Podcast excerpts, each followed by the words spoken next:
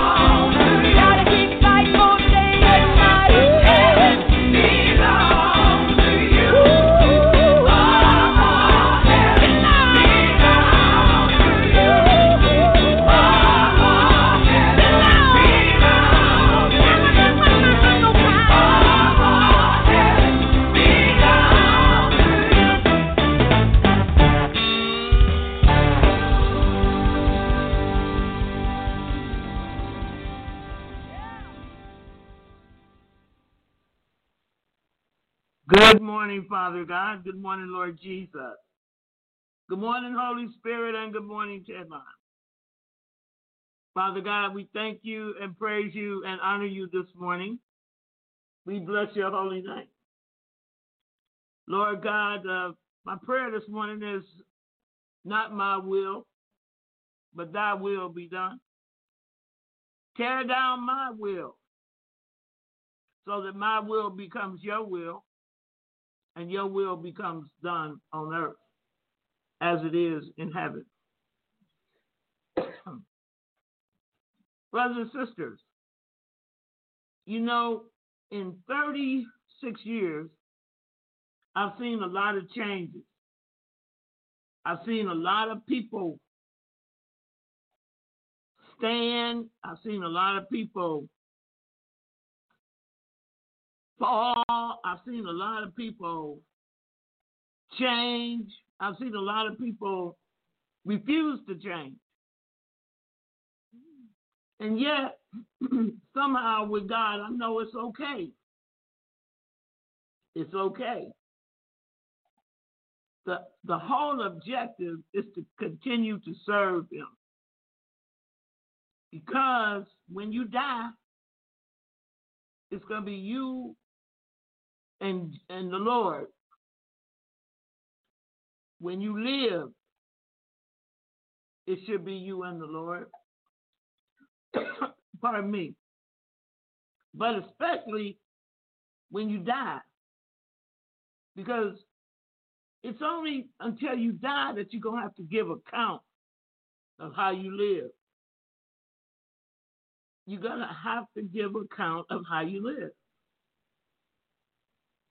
So the objective ought to be for Jesus I live and for Jesus I die in order to live again. Okay? For Jesus I live, for Jesus I die in order to live again. So this morning, and, and those of you that um, are really, really seeking God with the heart of the servant in order to serve Him better, I want you to understand that God uses men and women to fulfill that mission.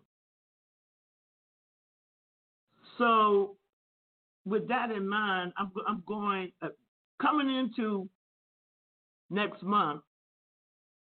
It's going to be a lot of changes. As I said, you're going to see a lot more teaching, at least three times a week. I'm also with the help of one of the Tedliners, I'm going to build a men's ministry. And I'm going to build the chaplaincy that I told you about. And I'm going to expand this ministry all the way to the end of the year. Now, my goal is to be in all 50 states. That's pretty aggressive.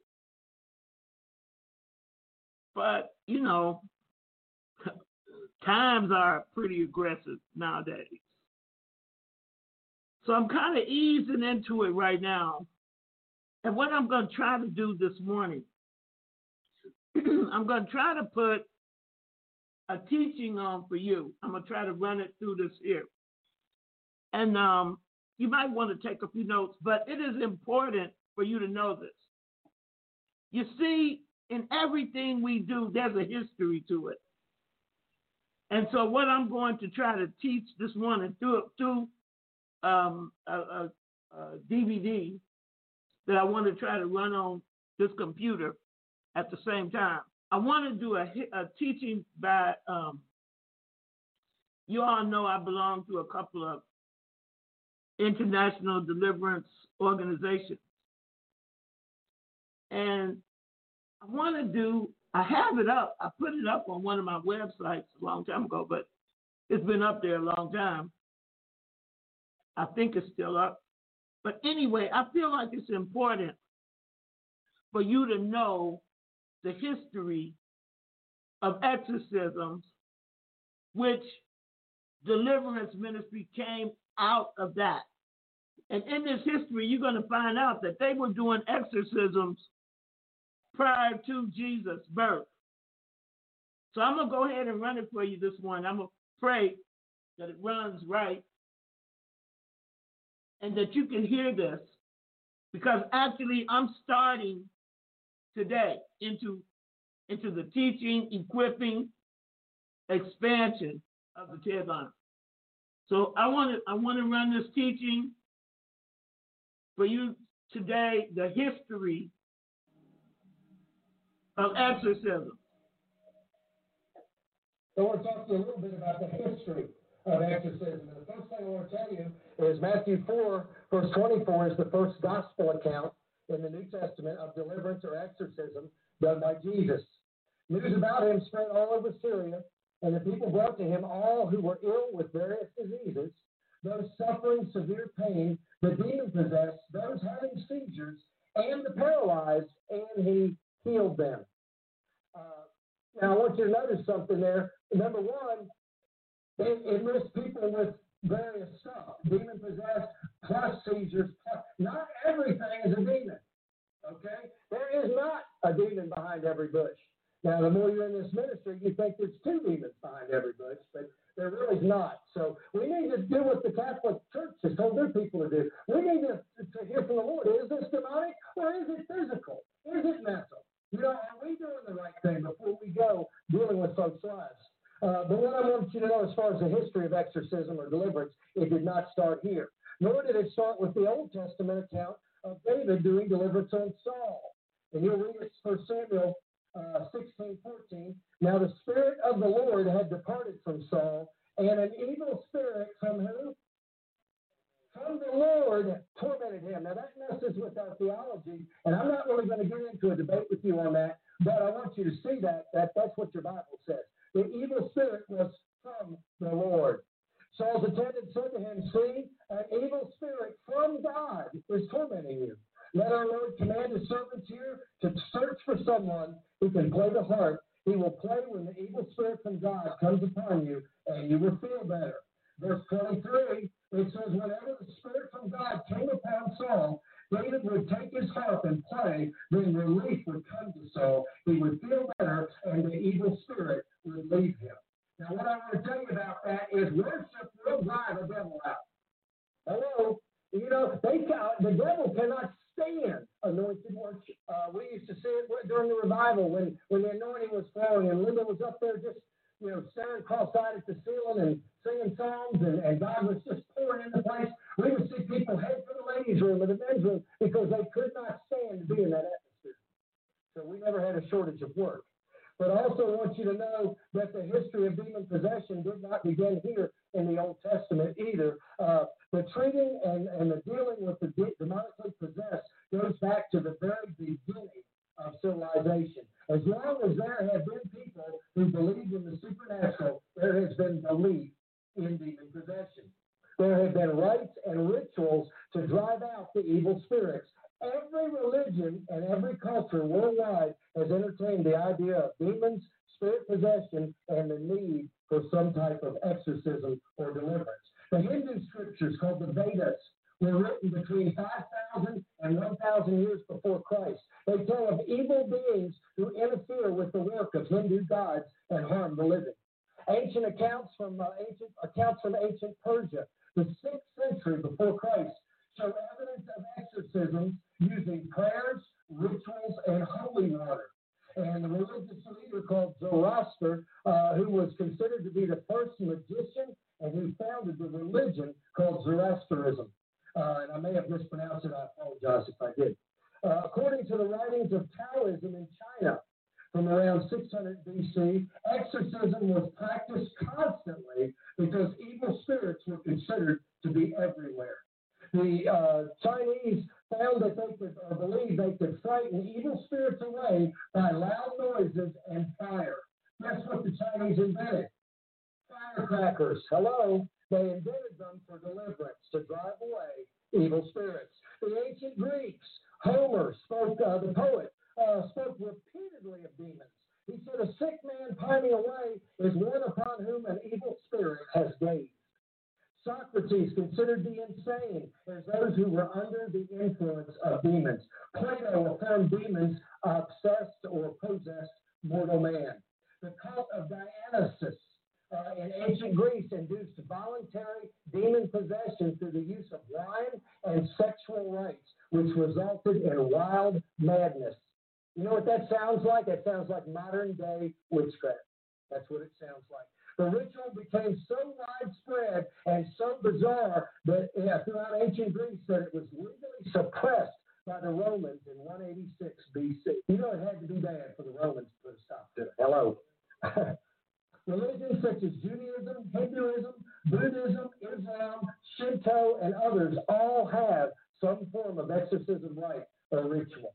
In many cultures, the exorcist functions in much the same way as a doctor does today. People would visit the exorcist seeking a cure for illness or disease or other misfortunes such as bad luck.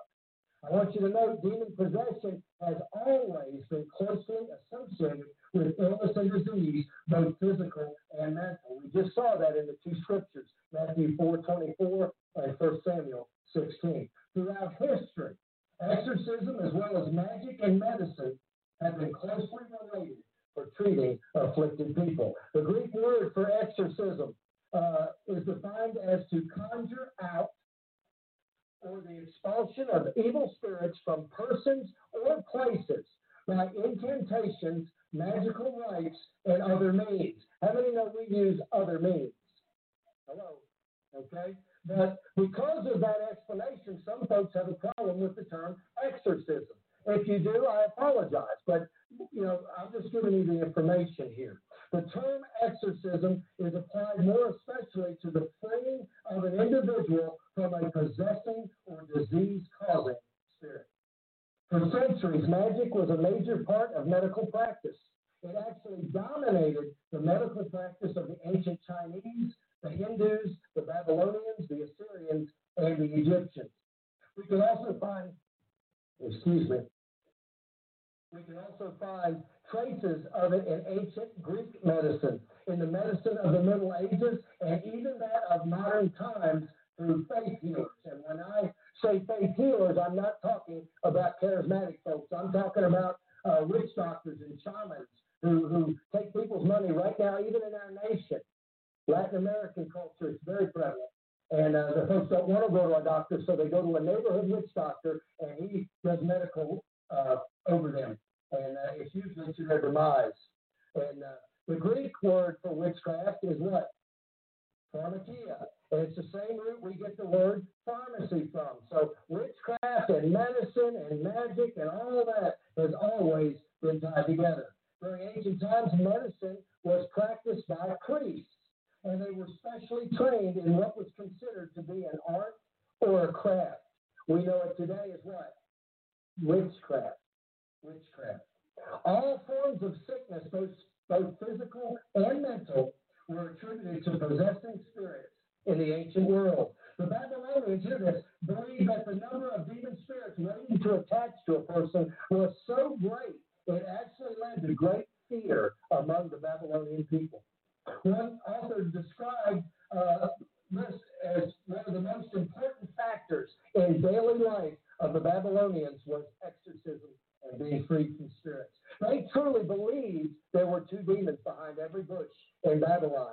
Do you realize our troops are dealing with two demons behind every bush right now in modern day Babylon, which we know is Iraq?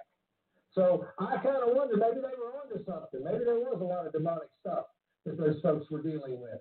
Ancient Babylon, or ancient Babylonian priests served as exorcists who performed the ritual of exorcism, often by destroying a clay or wax image of the demon who was attacking the person. Assyrian exorcists and eh, transferred the demon to a wax figure or a slaughtered goat. They would pray and, and, and adjure the demon to go into the figurine or into the goat, and then the priest would destroy the figurine or the goat. Earlier, more primitive people used a child or a tribesman as a sacrificial offering, a human offering, of coaxing the devil to leave what they consider to be a more important individual. Assyrian tablets offer the first written accounts for the treatment of uh, illness and sickness. Listen to what their treatment included incantations and prayers to the gods, as well as direct challenges to the demon to leave. This is from ancient writings. The Babylonians and the Syrians both believed in divine signs, omens, if you will. Sickness and disease was considered to be a bad omen, and part of the priest's job as a diviner was to interpret the sign and then to expel the demon and thus heal the person. This is a good example of these ancient people seeing divination, exorcism, medicine as three basic parts of medical treatment. Uh, the ancient Babylonians and Egyptians and Greeks all had professional exorcists, as did the, as did the Jews and the early Christians. Um, I need to clarify, some of you I saw looking through the book, that this teaching is the only teaching that's not in the book so free. So if you're hunting for it, you're not going to find it. You'll have to buy our next book called The History of Exorcism. It'll hopefully be out before too long. And uh, it'll be more of a scholarly teaching for uh, a classroom type setting, but um, I'm working on it. But uh, in Greece, the art of exorcism was practiced mostly by women. And you know what? I've noticed that same thing today. There seems to be a, a ministry that women are drawn to and they're good at. And if you're a woman and you're wondering, go for it. I said, go for it. You ladies watching online, go for it. Get under a proper covering and, and get equipped and go out and make a difference. The ancient Babylonians, the Egyptians, and the Greeks all had professional exorcists. Also, the Jews and the early Christians had professional exorcists. Today, exorcism is still a common cure for sickness and other personal problems in much of the world. The problem is most folks don't seek a Christian exorcist. They, they seek a, a, a shaman or a medicine man or a witch or a medium uh, to, to receive freedom. The rites of exorcism were and still are as varied as the cultures that employ them. They include using prayers, spells, chants, incantations, commands, fumigations, and that is of which I'm glad we don't practice that. Holy water, herbs, salt, roses, and various methods of coercion. Uh, in some villages uh, and tribes of, of people, there's a public dance where the whole village comes out and dances to, to be set free. That sounds to me like a primitive Cleansing Stream retreat. and, uh, but in the East Indies, the possessed person sometimes would dance around a small boat, and the spirit would supposedly get in the boat, and they would send him off to sea. Okay, that's just one of the rituals. In other cultures, the demon would be expelled uh, uh, by uh, putting, putting him on the back of a scapegoat. That was the terminology. A scapegoat or other material vehicle and sent away from the people. In some cultures, the demon possessed person was scourged. He was beaten or whipped until the various demons left him. Well, think heard of the expression of beat the devil out of you. Um, that came from early rituals where they would take a, a stick and beat that person until they thought he was free or he died. And in either case, he was free of the demon. See, people die, spirits don't. Do you know that? Spirits don't die, they just go to the next place. Spirits were also thought to be driven out by the noise of musical instruments, which we saw in Scripture with David and his harp, or of a human voice, or by the use of mass, or by the invocation of more powerful gods, or good spirits. Fire and water are also commonly used to drive demons out. I want you to see this fellow. He's a Dakota Indian. And in their culture, the medicine man chants and shakes a rattle over the sick person's bed. And you may have seen that in movies over the years where the, the, the witch doctor or the, the medicine man, they call him, would shake that. Then he would suck the affected part of the person and draw the spirit out and then send him out of the tent. And there would be men on either side of the tent with rifles to scare off the demon. That's their ritual of exorcism. Uh, the Zulus believe uh, in Africa that they can get rid of the souls of the dead, which cause diseases, by sacrificing cattle and bribing the spirits, a uh, kind of a trick or treat type thing. Okay, um, shamans, magicians in other parts of the world also offer possessing spirits objects or animals to appease them. Hindu exorcism consists of, of combinations of the following blowing cow dung smoke into the person's face, pressing rock salt between their fingers, burning pig excretions, beating or pulling the victim's hair, reciting prayers or mantras, and if all else fails, they give the demon a gift of candy or another present. Isn't that amazing? Here's another common ritual with shamans. The shaman enters a trance, and during that trance, he attempts to discover the cause of the victim's trouble. Frequently, the, the, he is, he is, he's, they believe that it, the uh, thing is coming from a dead person in the underworld, and the shaman goes into a trance, supposedly travels to the underworld, talks to the spirit, and then comes back and brings healing to this individual. Uh, some cultures, either once a year or at certain intervals, drive out evil spirits from their village or their territories, and that includes souls of the dead. And they do it through spells and purifications and some form of coercion. I don't know if you're familiar with the history of Halloween. It started with the Celtics, and it started when they believed in the fall that demons would come out of the woods and look for houses to stay in in the winter. So they would either dress up and try to scare the demon off, they would put a, a food gift on their step and hopes the demon would like them and pass it by. That is where we got trick or treat. That's it came right from this. Uh, let's see. Best known ritual, uh, Jude- uh, Judaic ritual, cited in Judaism's rabbinical literature, dates back to the first century AD concerning a thing called a dybbuk, uh, an evil spirit or doomed spirit which possesses a victim and causes mental illness and a personality change. The dybbuk is expelled through the victim's small toe and then is either redeemed or sent to hell, according to Jewish literature. History tells us the Jews had a ritual of exorcism during the time of Jesus. Uh, let me, uh, you know, being distracted by that, we'll fix it. The first part of the ritual of Jewish exorcism that Jesus referred to, you, you'll remember when they said he's driving demons out by Beelzebub. He says, then who do your people drive them out by? So the Jews had a ritual exorcism. And that ritual was believed to come from the Babylonians when they were in captivity. But the first part of that ritual was to ask the demon, What is your name? See, the Jews believed, as did the Babylonians and the early church, that there was power in identification. We just talked about power of identification, didn't we? Uh, you know the story of Jesus casting out the deaf mute spirit. Uh, he came off the Mount of Transfiguration in all his glory, and what met him at the bottom of the hill? Huh? A demon spirit in a young boy, and a disgruntled father, and unbelieving disciples. That's really a word for all of us. When we have a real spiritual high, you want to look for him at the bottom of the hill because he's down there. Okay? So he's down there. But you know the story how Jesus took that young man. He said to his disciples,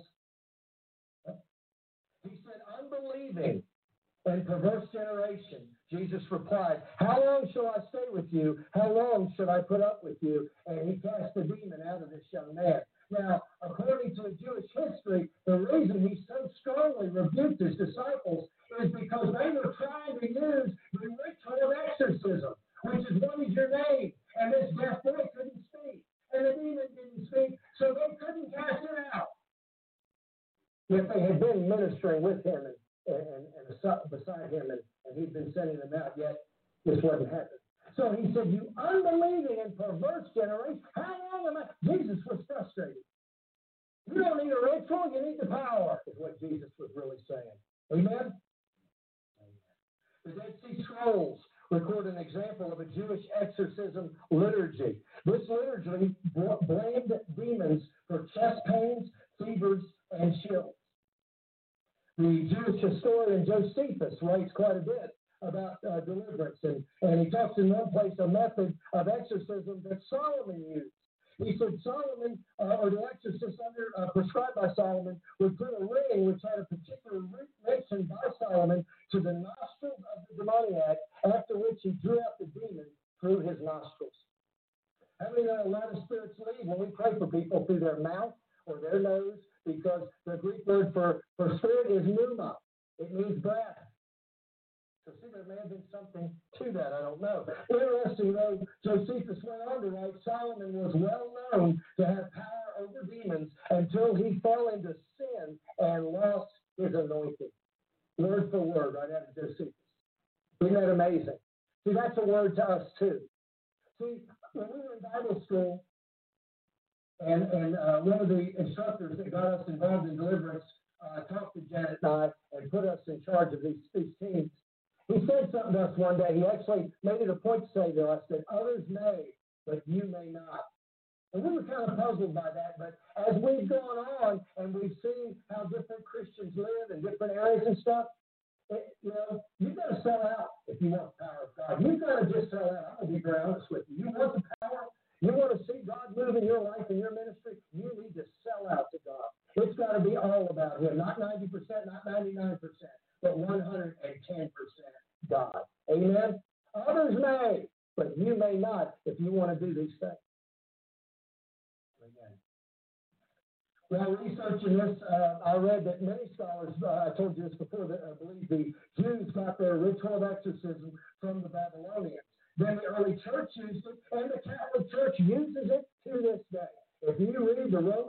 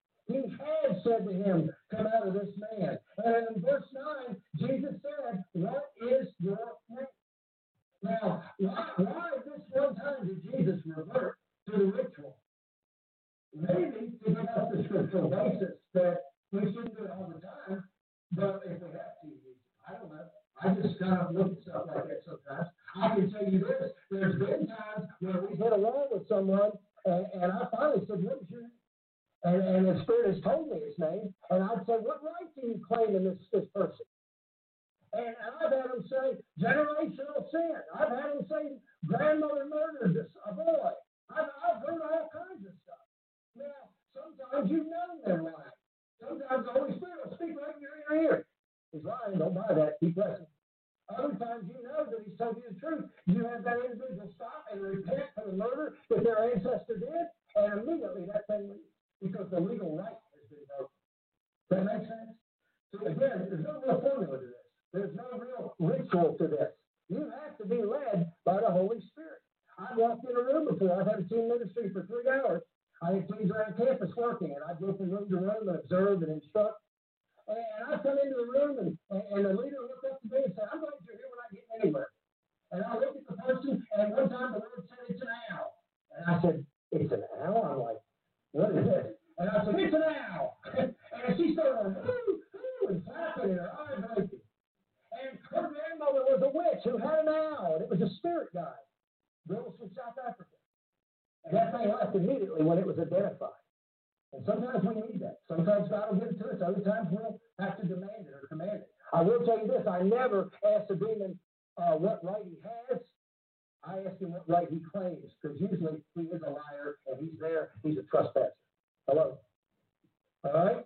In early medieval liturgies, according to the historian uh, Jeffrey Burton Russell, there were three kinds of exorcism done by the early church. And and we'll see right here. They exorcise objects such as houses or buildings. They exorcise candidates for baptism. You know what that means? They bapt- uh, they exorcised or they did deliverance on believers. Hello. And they also did it before they were baptized. I think there's something to that. I think there's something to getting them saved and dealing with their junk so they can walk out the victorious Christian and they also dealt with what they considered to be demon possessed people. Pope Cornelius uh, is the first mention of of the early church, the Catholic Church, in 253 AD. Uh, the earliest record of ordination for an exorcist is in the seventh ca- canon of the Council of Carthage in uh, AD 256. Uh, it reads, When they are ordained, they receive from the hand of the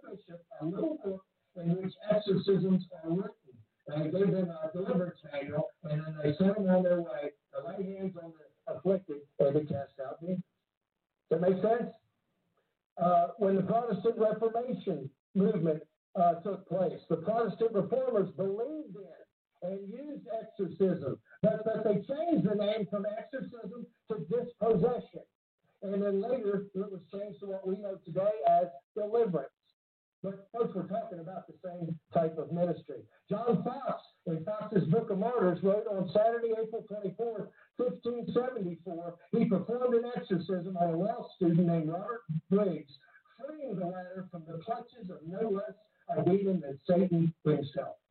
That was what is written in the book. In his exposition of the passages of the, on the demoniac and legion, the famous fourth century Christian leader John Chrysostom noted these things anyone may see happening now also. See, people say that the gifts and demons and all died with the are real today in Colorado Springs and Fort Walton Beach, Florida, as they are anywhere else in this world. And they are about the devil's business, which is tormenting and destroying humans. The office of exorcism uh, or exorcist continued as an order in the Catholic faith up until 1972 when Pope Paul VI suppressed the order. Um, see what else we got here. That's pretty much it, I think. Does that, does that give you a pretty good history, bring you up to date with where we're at? So I think it's good for us to know where this stuff comes from. Uh, I saw things in there that, that some of the things we do, uh, the Catholics with the holy water, right? but all the way back to the Assyrians. But that same thing was there. Does it work? I don't know. I don't know. Can I tell stories? I guess I can. We're here, right? This as well. I had a girl, and I don't recommend this, but I had a girl in a deliverance session one time who, who, who uh, we called up a cat spirit. She'd been involved in witchcraft, and she hunched up and started doing cat stuff. And I, the girl beside me had a, a bottle of water with a spray lid, and I grabbed it and went, and I that thing left instantly. Now, it's not in my manual. We don't recommend that, but I just, I just, that's what happened. And they laughed. My wife for a while called me a Bible thumper. Because uh, every once in a while, I just take the Bible and slap their feet until it's come out of their foundations. And, you know, we don't recommend that always either, but you can lay a Bible on there and you can command that thing, you can out of their generations to the third, the fourth, the tenth generation and beyond. Sometimes if it's a lady and I feel it's generational, I'll have my wife or another lady just put the Bible right over their their, their umbilical area, their, their their area there. And I'll command that thing to come out of their umbilical cord, come out of their past, and future. And we see God deliver them. You don't get caught up on a ritual, is really what I'm trying to tell you. Don't get caught up on, well, this worked last time. You need to be open and fresh every day when you're ministering to people. You're going to have no two alike ever. Amen? Amen. We'll cut it right there. And now, do you want to do questions? You want them on the camera as well? It's up to you. Praise the Lord. I just wanted to um, share that with you this morning. And I think that's about, yeah, there is no ritual. And, and you got to realize this um, CD is very old and it was from uh, a college uh, teaching. It was taken out of uh, the Brownsville revival back back there then. So, like I said, I'm gonna be bringing you a lot of little stuff. I have thousands and thousands, literally thousands of books and teachings and tidbits that uh, gonna be good for you. They're gonna be real good for you, and I intend to even more so step up because I'm stepping up your teaching. I'm stepping up your training, and um, like I said, it doesn't hurt my feelings, not one bit for somebody to say that's not for me. I just say go on to your next teacher, supposed to uh, equip you or help you. But always stay around somebody you're in agreement with. Praise God. If you're not in agreement with them, you're not going to learn anything from them, and you're wasting time. You're just wasting time. And you know what? We don't have any time to waste anymore. So it was my pleasure it's my pleasure to share these materials. I can't give you no schedule. Don't ask me for one. I'm gonna do this or that or that or that or that. But there is a men's ministry in the process of being formed, and I am doing the the chaplaincy. I'm getting that together for those of you that uh, already expressed interest in that, and I'm to be um, putting this stuff back on Roku TV, probably around September, maybe. But at any rate, if you require the training, God's got it here for you. All you have to do is avail yourself of it. And no, I'm not going to be teaching the men's ministry training, uh, brothers and sisters, because I'm not a man. I think that I, I, I think that that'd be best taught by a man. The other thing is this: I am so happy that I have successful, restored marriages around me. Just like I'm happy, I have not not enough babies around me, but you know, I, I, I like to have marriages and babies in ministry. They're good, but I do have uh, one of the men in the TED line that's gonna head gonna teach the men's ministry for men. And I want I want to take on a special prayer, and, and I'm gonna build up the intercessory prayer too, because for years, years, years, years, years, I have always prayed for men, men to build a church of God, and men to to be trained in being strong, effective uh, men of God. Women too, but this man's teaching has got to be taught by a man to men. But what I want to do too, I want to pray in more husbands and wives. I want to pray in more wives for the single men in the body of Christ, and I want to pray in more husbands for single women in the body of Christ. I'm talking about godly husbands, godly wives. Help me is what God said. But I'm not seeing enough marriages. I'm concerned about that. I should be seeing more marriages. And I've been so busy, obviously I let it slip. And I had so much negative stuff around me, man. I I didn't I didn't I, I didn't I didn't I just couldn't take no more. But I know too many single men and I know too many single women. So I want to pray in marriages, babies, and I want to pray in lots more men. Lots and lots of more men. I really want to thank God. I really, really want to thank God for, you know, restoration, getting me back where I need to be. Because you can get, and, and, and yet still do more deliverance. So I'm asking God how to effectively do all these things effectively, according to His will, according to His plan, and according to His purposes. And several of them are going to be launched out on the first of uh, next month. And they're going to be effective and they're going to be productive.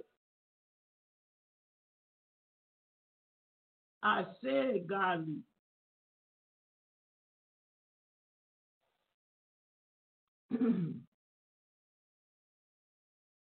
they're going to be effective and they're going to be productive. Because everything God implements, brothers and sisters, is effective and productive according to his purpose, according to his plan. Okay? So if you want to be in prayer agreement with me, all you have to be in agreement with is thy will be done. Excuse me. Thy will be done, Lord Jesus, on earth as it is in heaven. I say I'm going to do these things, but what I need to tell you is they're already in operation. I'll see you tomorrow on the 10